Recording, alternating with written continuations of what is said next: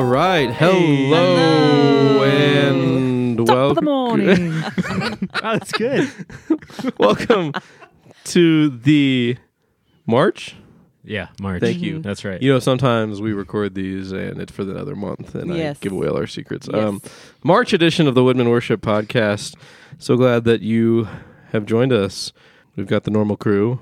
And a British guest. Hello. Apparently, she's just now revealing. Yes. I'm sorry, and you're welcome. uh, Carson, Casey, and we are super excited to have Cassie Campbell with us, who is here for our bass workshop happening this evening. If you're listening to this, it's already happened. Sorry. Yes. But um, welcome, Cassie. Thank you so much. How many podcasts have you been on? Uh, now it'll be two, including this one. Amazing. and which one's your favorite so far? Yeah. You know, Yeah. this one's a good one. Yeah, thank okay. you. Feeling, feeling well. Thank you. Um, so we're going to ask her a few questions a little bit later in this episode. Yeah, and she's just gonna be hanging with us the whole time. So we're Mhm. excited. First things first, though, our normal on the radar segment, things happening around Woodmen, around worship production ministry. Um, just wrapped up 24 hours of prayer last week as a church with a worship and prayer night. Very fun. It was so good. awesome. So Um, powerful. Thank you guys all who were there. Yeah, It was amazing to pray with you all and to worship and to seek God together. It was really so good. really good. There are rumors we will be doing more, Yes. often, Yes. but we will see. Um, what else? We have Easter in five weeks. He's looking at his watch. There's no Yeah, date on the it. watch didn't really help. But I looked down and it was I looked down and it was March 10th. I was and wondering, like, I could he's not looking do at his the. watch. Does he have a That calendar? was gonna be Yeah, really. That was gonna be a big 225. ask to try to do the math of how many days we were away from Easter. Um, but it's coming up. it is coming up. Yeah. Five weeks? yeah, five Yeah. weeks. Yeah. There's no water involved with Easter this No, year, no unlike no last water. year. No. Um, but Just straight resurrection. just straight resurrection uh, and Good Friday. Don't forget about Good Friday. We're gonna Friday. stick Yes. to the script a little bit. yeah. That's Not right. instead of flooding a auditorium. That's Yeah. right. Just We'll tell Do you you about wanna- that in a yeah, little bit. we'll tell you about that. the inside scoop on this. one. yeah. uh, anyway, Easter coming up. Really excited about that. Um, we we were talking the other day with uh, I think the Rockrimmon band about just how excited we were about some of the new songs we've been doing and how well our congregation is engaging with them and how much fun they are to play. Mm-hmm. Um, so you can rest assured those will be played on Easter. Oh, I think mm, we've changed the Easter set a couple, couple times, times but already. um, so I don't know. Firm Foundation was amazing this past week, Mhm. and uh, All Hail and Thousand Names, a lot of great stuff right now. Mm-hmm. And of course, God Who Speaks. Yes. Yeah. Also, yes. also, um, Thank you, Cassie. Mhm. Haven't heard it yet, but I no, you, you full confidence. Yeah. What's um, which, yeah, we played on. Uh, it's our second song we've ever released. mm-hmm. Mhm. from Woodmen Worship Original, written here. And we have the songwriter here joining us on the podcast right now, Casey Cerebral. Shibble. Shibble. yes. Um, but yeah, we I think just such a cool song, especially for that prayer night, and a song we don't really have something like it in our library about listening to God and giving space um, to listen to God. So Mhm. here's a clip of that.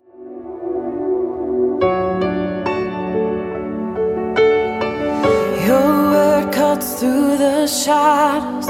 Your word brings truth to lies. Your word will be my answer. It stands the test of time. Your word is strong and mighty, brings me from death to life. It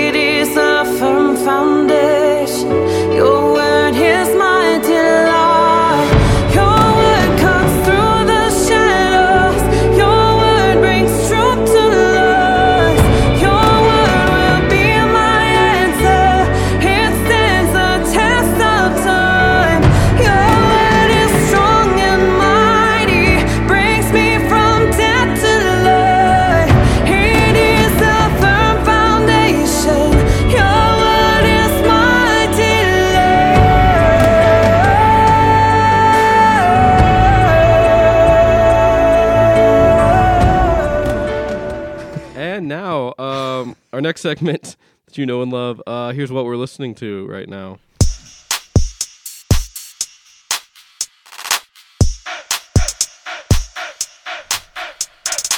Carson, you go first. What we're listening to right now? Yeah. Uh, this isn't because she's sitting here and played on the album. I promise. I promise. It just happened to just come out, and it's very good, and our team likes it a lot. But Brooke, I might need your help with her last name. Ligertwood? Well done. Thank Yeah. you.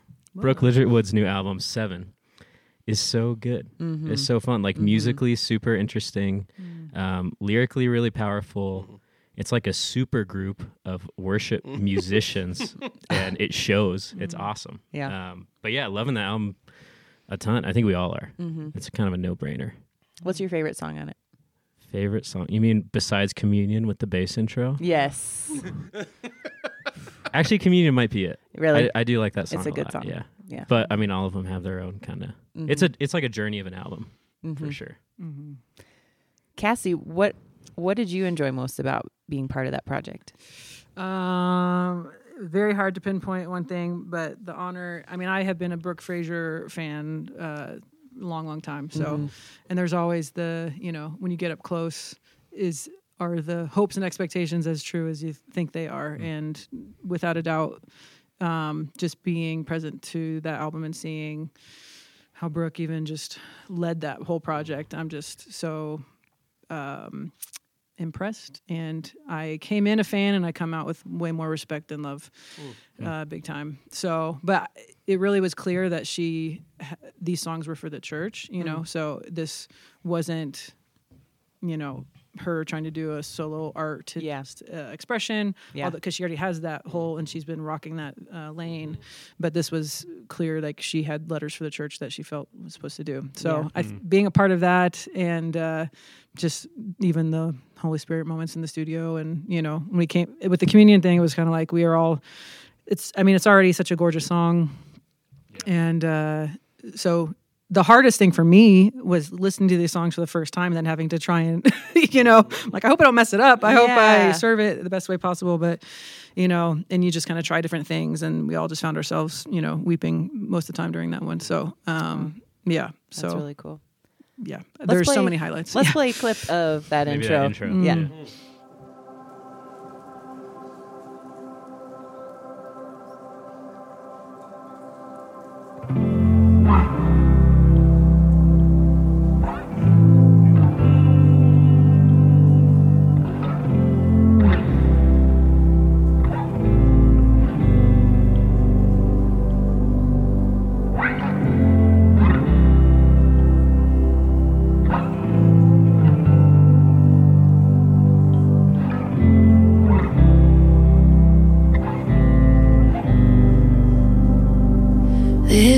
is communion, your body broken. The cup we're drinking is bittersweet. The gift of friendship,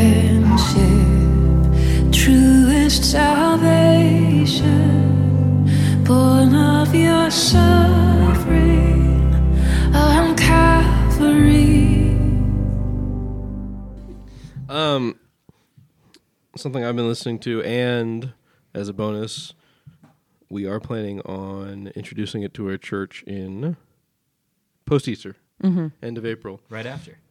Yes, Yeah. uh, off the new Elevation album, uh, the song called "Same God," and it is, um, man, I like it for a lot of reasons. Yeah. Um, it kind of takes you through a journey of kind of the biblical narrative a little bit, and calling to mind God's past faithfulness to kind of these biblical heroes that we know and love. Uh, but then the chorus is super um, uh, reminds a lot of "Lord, I Need You." Yeah. Um, kind of the same language uh, of surrender and acknowledgement um, that we need God to show up um, and continue to be faithful in our lives. And so, um, yeah, It's a, it's a fresh Lord, I need you. it's a fresh Lord, sure. I need you. So excited about playing that one in our services. So here's a clip. The same. Yeah.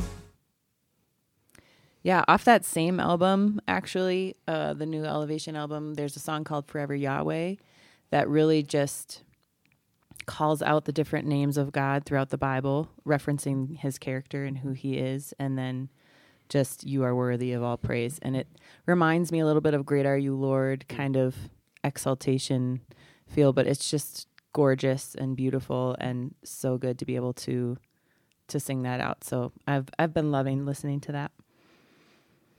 As a bonus on that album, if you listen to the um the Chandler Moore song Oh, No yeah. One No One I Yeah. love that and can figure out the timing of the keys hook, please let me know because I spent spent like 30 minutes last night trying to count. trying to count it. yeah. And I never felt confident. We will buy you a coffee at 1979 if you can. Maybe Cassie can help us with that. Yeah. Oh, that'd be a fun game. It's crazy. It's crazy. That's awesome. Yeah. Cassie, do you have anything that you're listening to lately that you're interested in? Worship, non-worship, anything, Um, anything that's inspiring you or I I would say on the more the mainstream side, uh, if you've never heard of her, the artist Yebba Smith is a gift of God in a vocal body, and she's just insane. Um, and so she did a album called Dawn, and then they recently just released a live at the Electric Lady um, performance with video. And it has like Questlove on drums, Pino Palladino on bass, and it's just it's. I mean, you're talking a super group, real C yeah, and she her vocals are just unreal, and so that has been a gift to my music Is there a musical track in particular that you're Um, that stands out? I would. She does a cover of uh, John Mayer uh, in the Age of Worry, um, and, which is just so good. And then um, Louie Bag is a, one that she does, but it's just yeah, Cool. the whole thing. You can't go wrong. yeah. It's awesome. Let's play clip. Alive in the age of worry, smile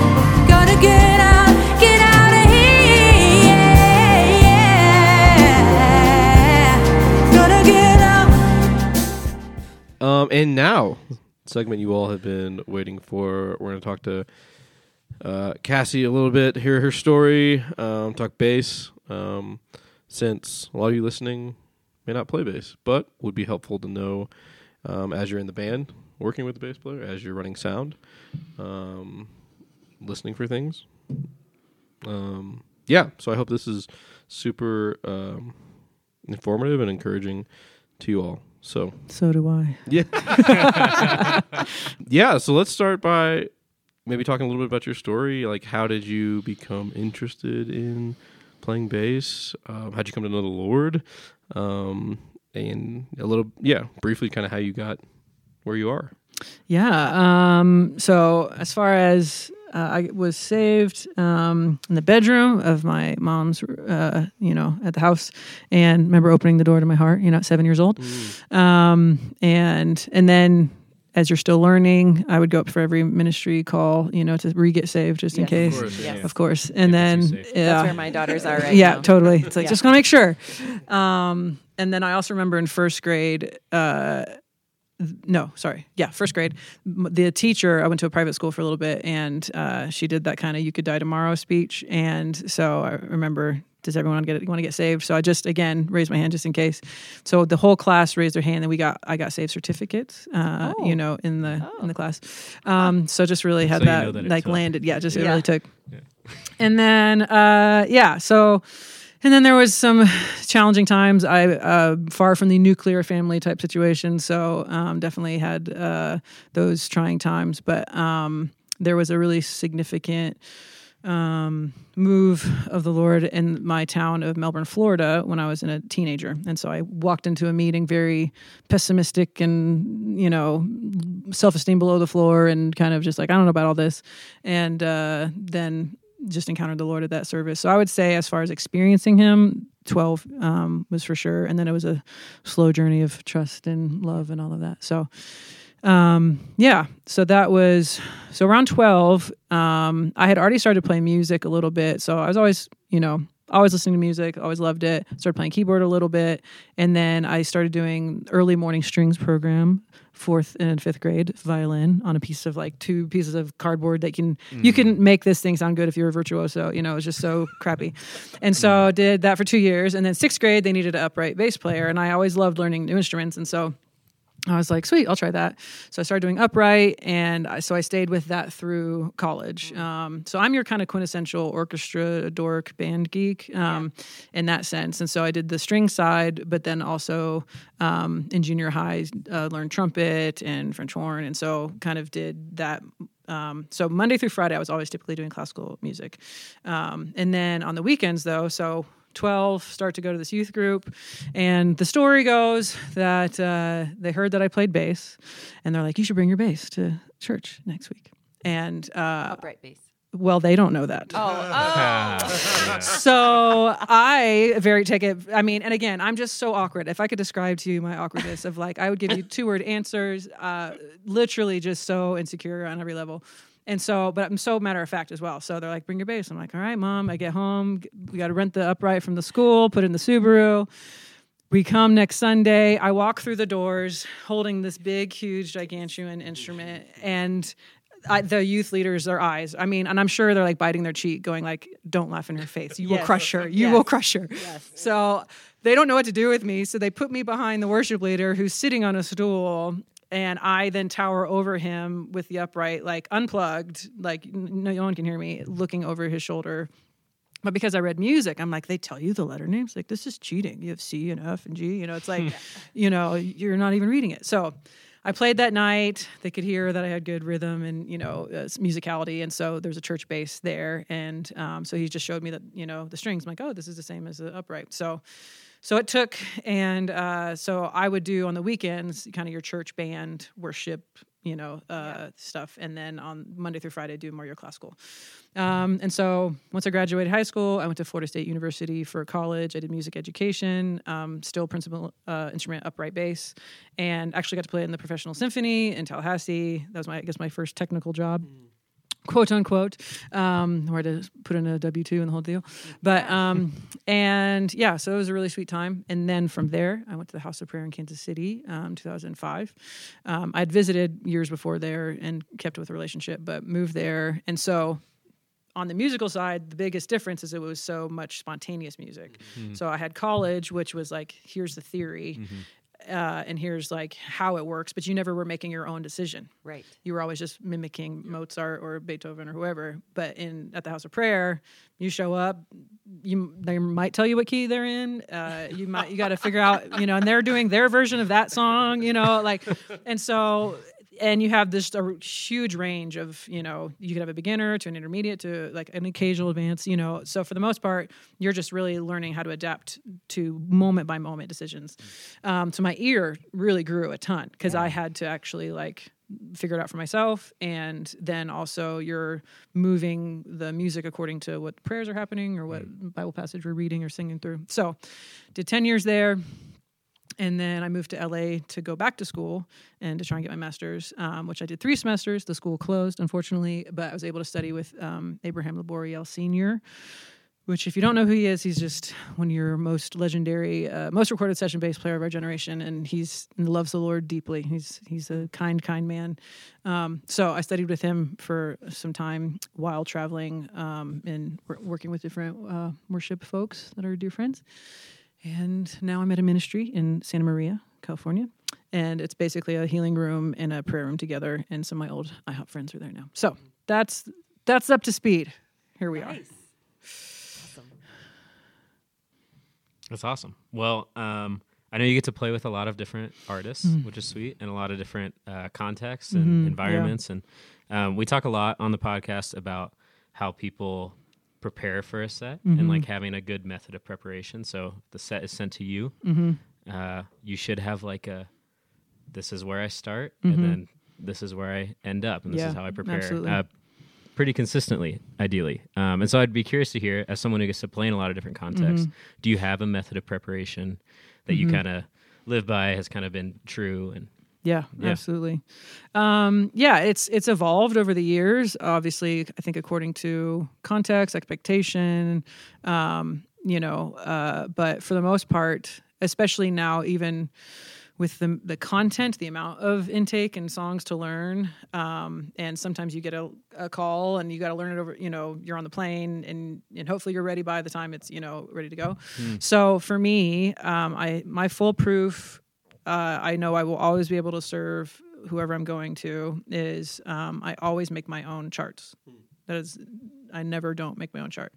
So when I do that, I am learning and studying the song in a way because even if you know they were giving me the charts, it tells me nothing about my specific role besides here's the chords, hopefully Yeah. right. and that's depending on what kind of chart you get and how thorough it is and all that kind of stuff but it's not giving me any information according to my specific instrument and so my rule of thumb is i always i sit with the song i write out the arrangement and the chords one pass through then i come back to the top and i re-listen specifically with my bass part in mind. I'm like, when do I come in? When do I get out? What tone am I?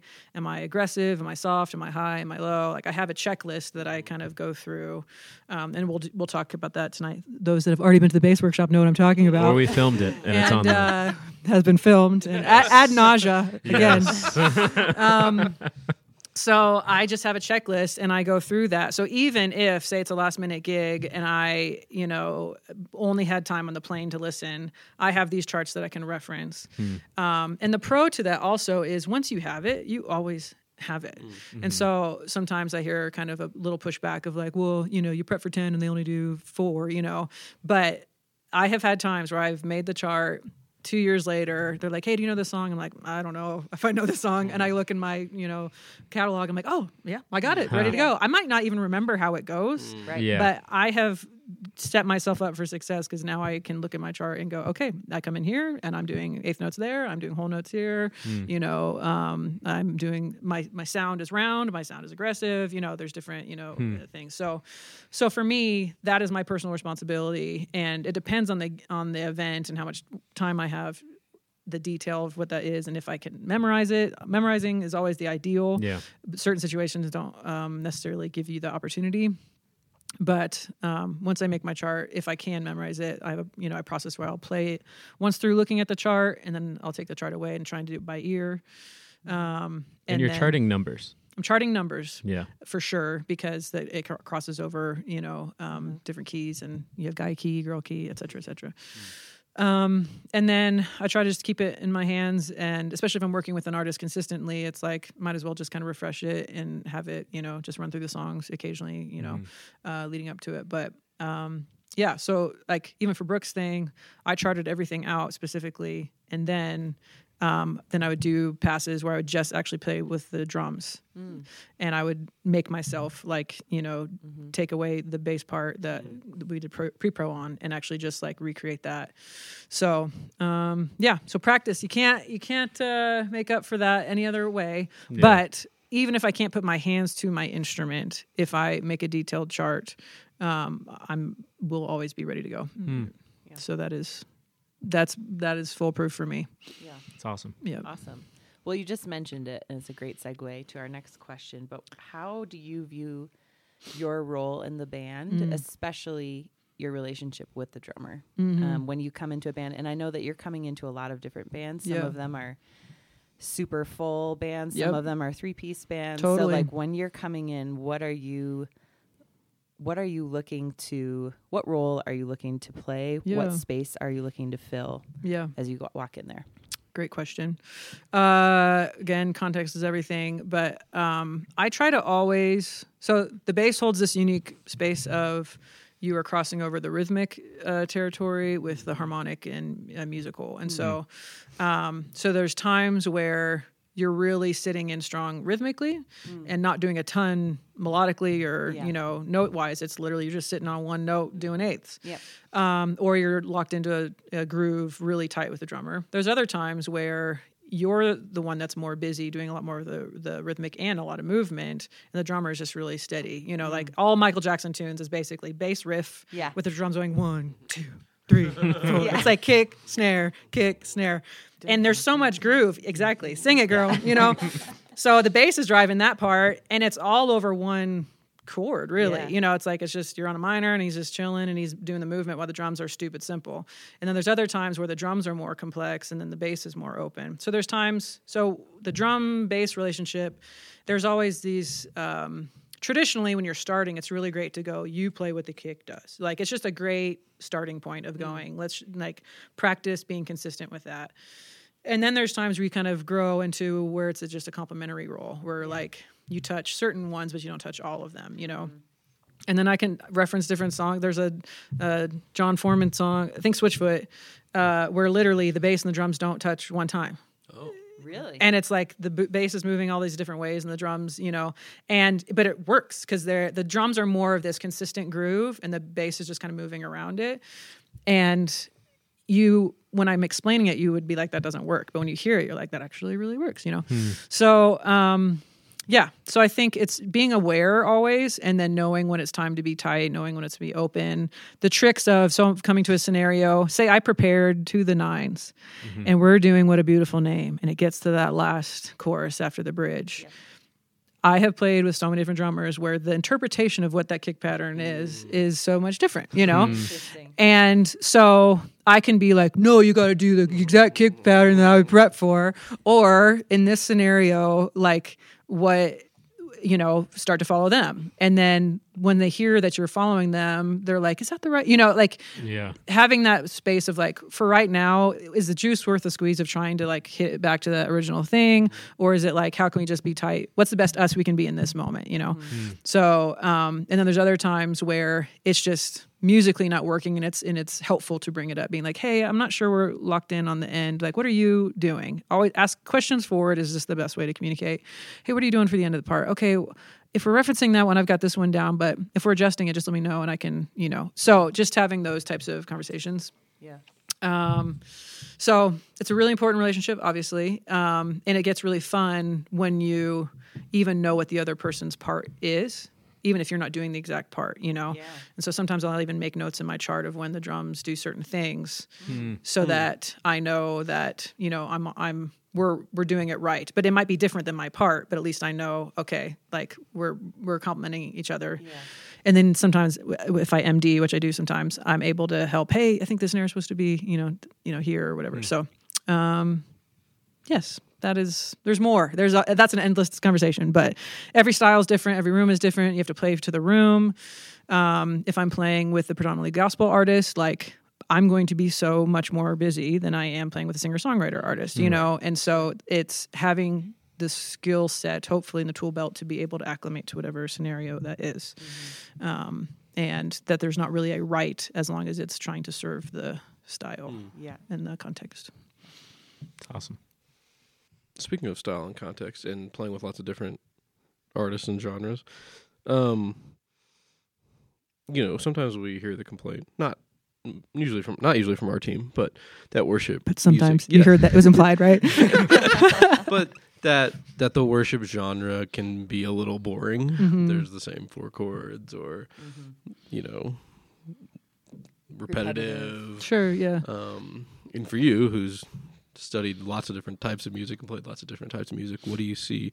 How do you view Mm. worship? How do you stay inspired? Mm-hmm. Um, and how would yeah, how would you respond to someone who would be like, ah, worship's kind of boring. I prefer other styles. You know. Sure. I I mean I think when you try to make one thing everything, you're failing already. Uh in this so um also it i- worship as a genre is just a philosophical discussion in of itself because you know how many genres are under worship truly if we go worldwide from africa to ireland you know it's like they're if you go to their worship service it's going to sound very different than Yes. us Yes. us folks Yeah. um and even in the U.S., there's so many different uh, sounds and contexts. So, um, yeah. So I think one, as a musician, I hear the frustration if this is their only musical outlet. If they don't ever go beyond, you know, a Sunday morning service, and they're trying to put all of their creative energy into this one thing, which is, is isn't even their own. It's not their name. It's not their, you know, uh, their personal artistic expression. It is a gathering of you know believers together to worship the Lord. So I think already there's a question to ask of that. You know, what are you trying to make that be? Yeah.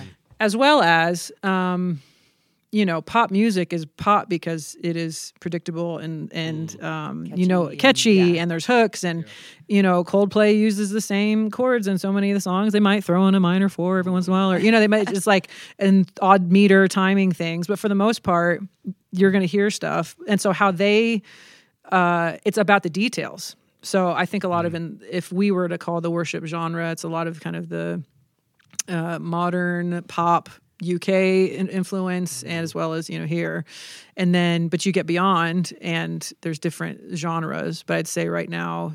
Uh, the most often is in the way of Coldplay and U2, and you know, getting a little bit more in the maybe Chainsmokers world too. You know, um, so uh, and I also so all that said, it's like serving the song. So if people have spent time creating this sound and energy, and here's the tone for this and da da da, it's like learn it first and try it on, and then for your community, sometimes that big arrangement doesn't make sense, you know. And um, I know a, a group, the Worship Initiative with Shane Barnard, their whole aim is to make it where it's doable for a you know a service that might not have the stems and the you know the whole deal, and um, so how do you make it make sense for your community for your group for the musicians that you have for the vocalists you have? You know because some songs are like these powerhouse vocal songs and you've got this little sweetest songbird uh, you know tone girl trying to like just be a freaking you know Kari Jobe and it's like and the pressure of that you know? Yeah. so how do we make it make sense for them you know? Totally.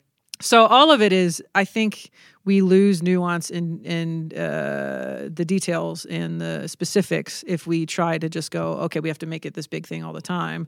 Um, and as well the fun of a lot of these songs is the arrangements and when certain things are introduced and when they're taken out etc and then i would say the personal artistry and the creativeness some co- comes in those spontaneous moments depending on your environment and different churches have different you know things that they do. But you know if it's an all worship night you know those in between moments and how does that you know but still you're bound to one another you're bound to what the holy spirit's saying where if you're in your room producing a track it's like go for it like do that's Yeah. what i love i mean about brooke is like she had a uh, she was a full artistry that you know has given herself to but then also has a full love for the church and and she's very clear on those roles you know mm. and not trying to make one the other mm. so if you're putting all your musical energy and artistry in the Sunday morning basket, you will be frustrated. Yeah. Hmm. But if you put it of going, how can I embrace this for what it's supposed to be and make it the best possible, you know, sound, um, you can really fall in love with it.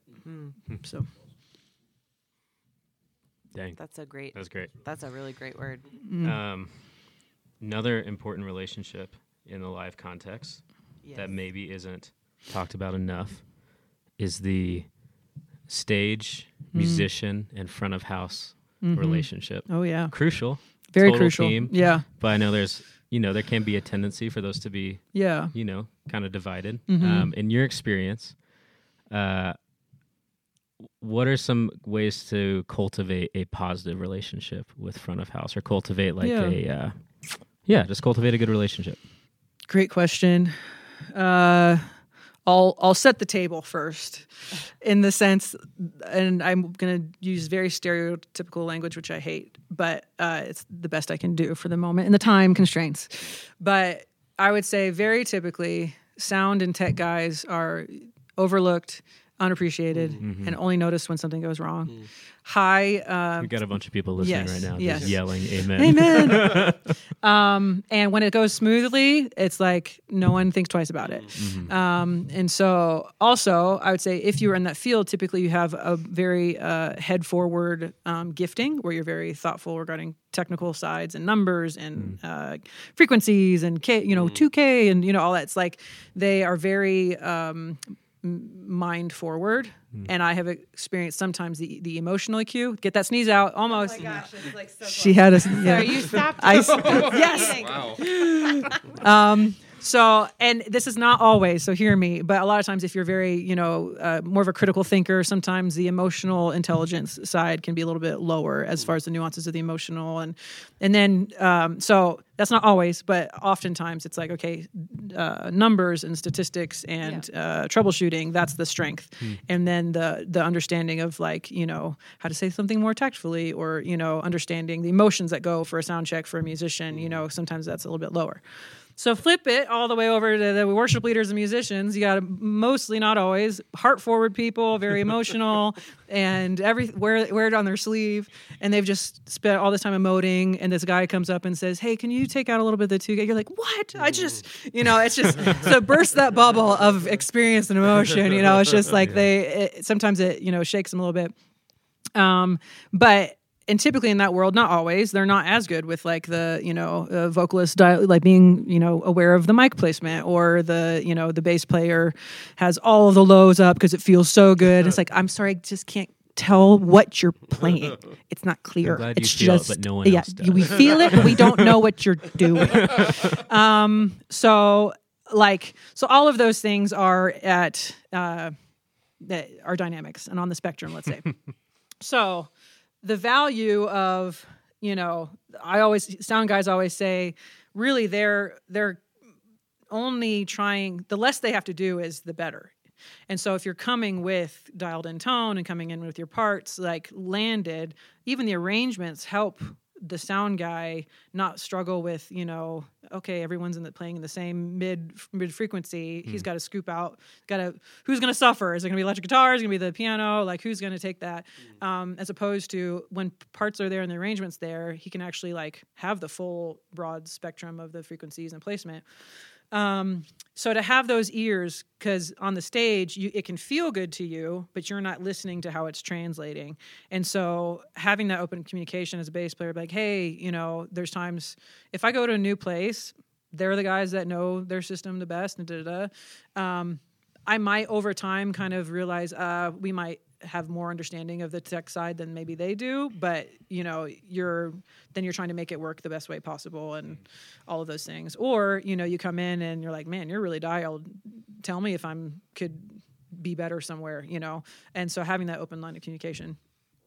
All that said, sound guys can uh, hear what we can't because they're seeing, they're hearing it at the front of house, and they're uh, they're the mo- one of the most valuable people because you could be rocking your part, but if it's not translating out there, that doesn't matter, you know. Um, and how it all fits together is what's going to affect the congregation, you know, the best way possible.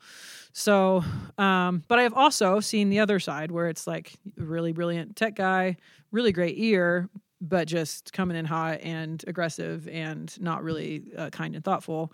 And um, even though the information is good, the way it's translating is a little bit harder to take.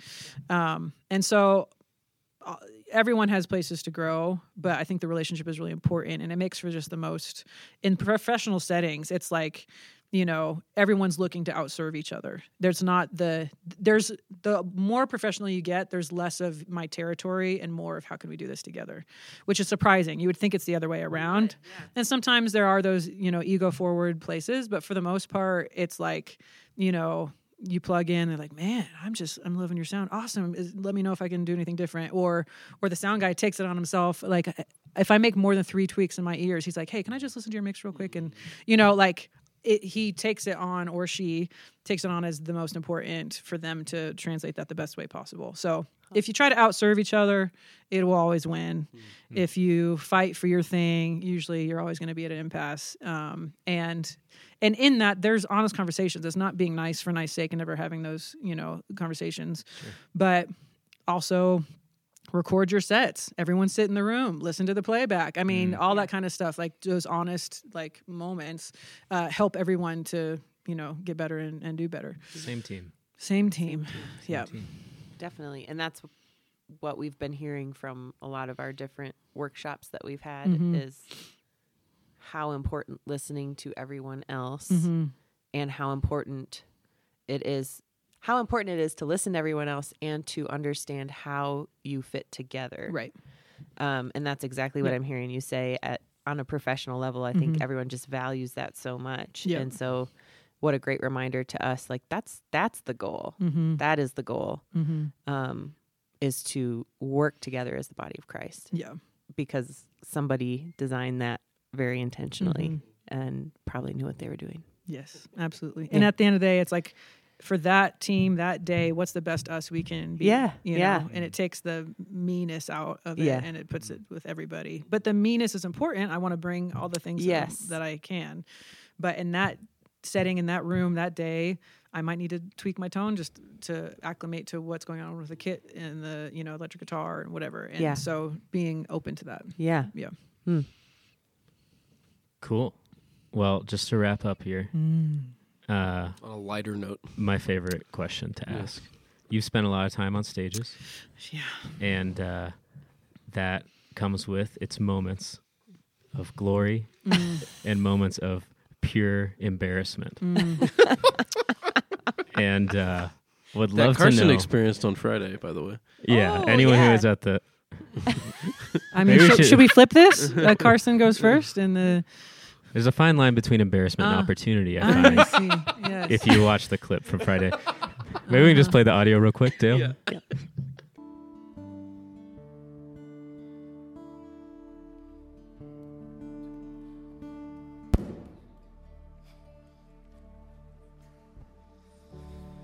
It happens. I stepped on the cable.